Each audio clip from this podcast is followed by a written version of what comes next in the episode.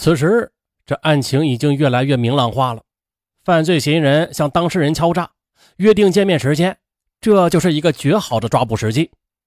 刑警队反复研究了抓捕方案。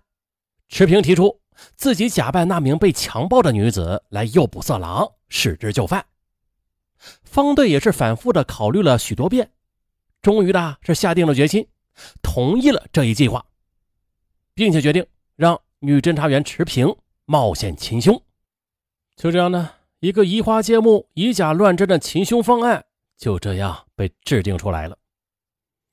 池平是刑警队里为数不多的女侦查员，去年她曾经荣获过一等功，各新闻媒体对她的事迹也是报道过。我采访她不是一次两次了，还算是比较熟。池平呢是警校应届毕业生，曾经被分到派出所当内勤民警。他曾经对记者说过。啊，这这话筒又时不时的犯点毛病啊！大家将就着听。他曾经对记者说过，刚到派出所那会儿的是真不适应。这男民警说话的时候啊，有时很随意，有时开着玩笑，听着真让他脸红。看来啊，这这这民警们也爱说些段子啊。但是啊，这还算好的。再后来的，由内勤改为外勤民警下管片啊，这什么人都能遇到，对他这个刚出校门的警花来说，那困难也是可想而知的。池平容貌很俊秀，身材也很匀称，在警校时，她是个腼腆、内向、害羞的姑娘。可是到了派出所之后的，由于那身警服穿在身上，这管片内很多居民就认为她本事比天还大啊，都视她为主心骨，有什么大事小事啊，都要找他评理拿主意。啊，遇着个什么事啊，都要找他出面。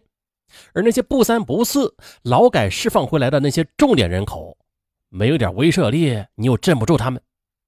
赤平说：“为了这个，所以他自己当上民警，干上公安的第一件事，就是甩掉那固有性格中的内向腼腆，换上一副豪爽、洒脱、果干的外表。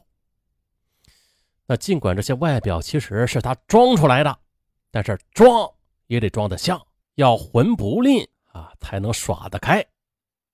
四年前，他又从派出所调到了方队的刑警队，虽然都是警察吧，但是工作性质却发生了很大的变化。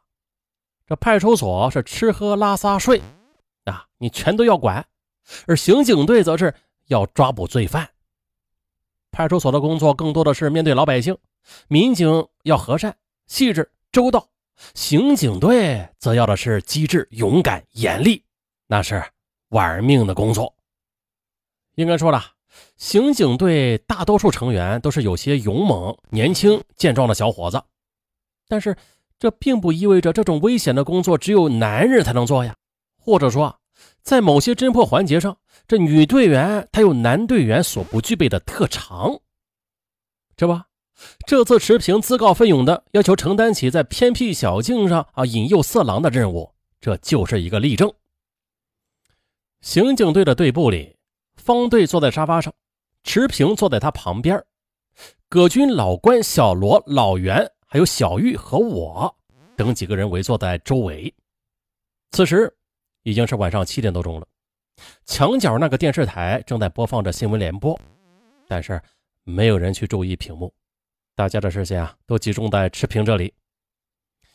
方队从沙发旁边的茶几上拿起插在皮套里的手枪，对池平说：“啊，特意给你领的，里边上了五发子弹，不行就开枪，自己别吃亏。”池平接过枪，把枪插好，对方队又说了：“方队啊，我也不是第一次执行这样的任务，没事的。”他的话听起来很轻松，但是我想。其实他内心中与大家一样，并不太轻松。方队道：“啊，我们去实地勘察了两次，这条路山坡上的小土路，全长是五百多米，山下有好几处便于隐藏的车辆和埋伏的侦查员，但是山上不太容易隐藏很多人，人太多，离约定地点太近，会容易暴露目标的。还有，据我们发现呢。”这一带的地形也非常便于歹徒逃脱，所以那家伙选择这样的一个地点来接头，足见他狡猾的很呐。啊在山路上你一个人等他，还是要小心的。池平想了想，他说了：“没事，前面迎上来的话，我不怕；即便是动起手来的话，他未必能占到便宜的。就怕他从后边上来，先捅一刀子，这样就不容易防了。不过，我想他不会上来先动手杀人的，所以问题不大。那也不能大意，不能轻敌。这次埋伏从半山腰到山下，每隔一段距离就潜伏着一个刑警队员。由于地形地貌，每一处埋伏点在潜伏的时候啊，不能离着池平太近，以免呢让凶手警觉。所以，池平一个人在小路上与凶手见面，那危险是可想而知的。这时呢，方队又把脸转向大家说：“大家听好了，甭管是谁，只要有人看到找池平靠近他，就马上冲过去把那孙子给摁喽。”方队又对小罗、小玉说。小罗、小玉，你们俩要把住高速路的路口。老关、葛军，你俩一东一西，每个人距我五十米左右，趴好别动，不要惊动了那孙子。咱们是离池平最近的埋伏点，大家还要注意，晚上黑别开枪打着自己人。然后方队又对老袁、文良等人说：“你们把车分别开到这条小路山下的各个路口处隐藏好了，别让他察觉出来。”最后。方队又对我说：“啊，对了，咱俩趴一块你这摄像机啊，别亮灯。”布置已毕，方队又道：“好了，子弹上膛，保险关上。”他转头又向池平问道：“你跟小尹说好了吗？”这小尹是池平的丈夫，他们去年刚结婚。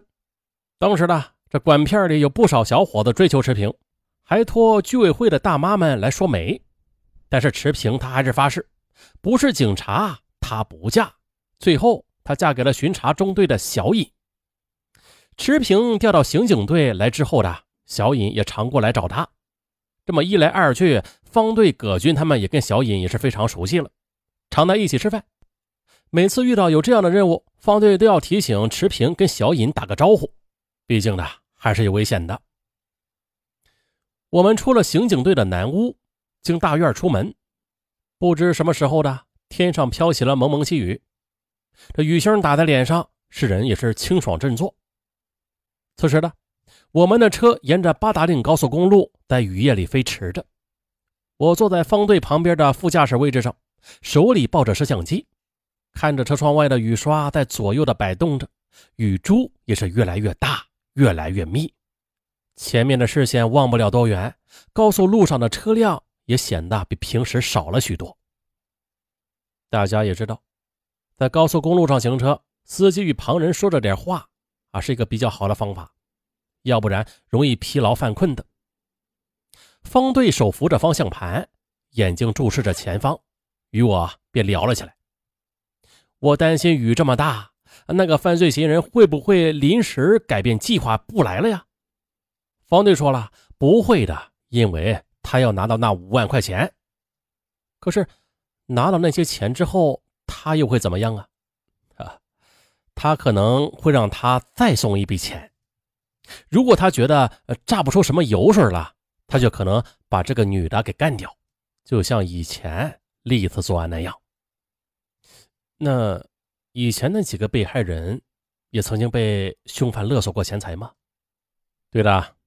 至少六幺五案的那个被杀的歌厅小姐吧，她可能已经不是第一次与凶犯见面了。我猜想，她很可能是像这个歌厅的女人一样被勒索敲诈的，在送钱的时候这才被杀掉的。哦，那这么看来，敲诈钱财也是这名案犯的惯用伎俩喽？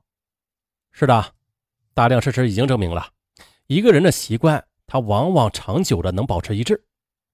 比如的。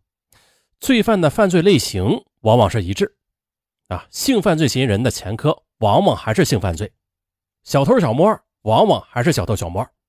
另外还有，罪犯的作案手段、方式、方法也都是往往有着惊人的一致性。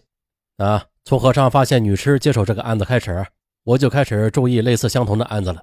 现在看来，我们把这几个案子并案侦破，我认为在思路上我们没有错。此时呢？方队集中注意力，超过了前边的一辆大货车，然后又说：“由此我们可以推断的，这名案犯他不是要敲诈今天约见的这名妇女吗？那么他很有可能过去一直是采用这种方法敲诈勒索那几个曾经被他强奸并且杀害了的女人的。只是啊，以前的那几起案子，当事人已经不能把事情跟我们说了。啊，这次这个歌厅小姐，如果她不是果断的向警察报案的话，凶手很可能今夜要故伎重演的。这样的话，她就会成为。继七二零之后的又一起凶杀无头案的被害者了。不过，我想这名罪犯他虽然是作案手法很隐蔽吧，哼，但是勒索钱财将使他露出马脚，最终自投罗网的。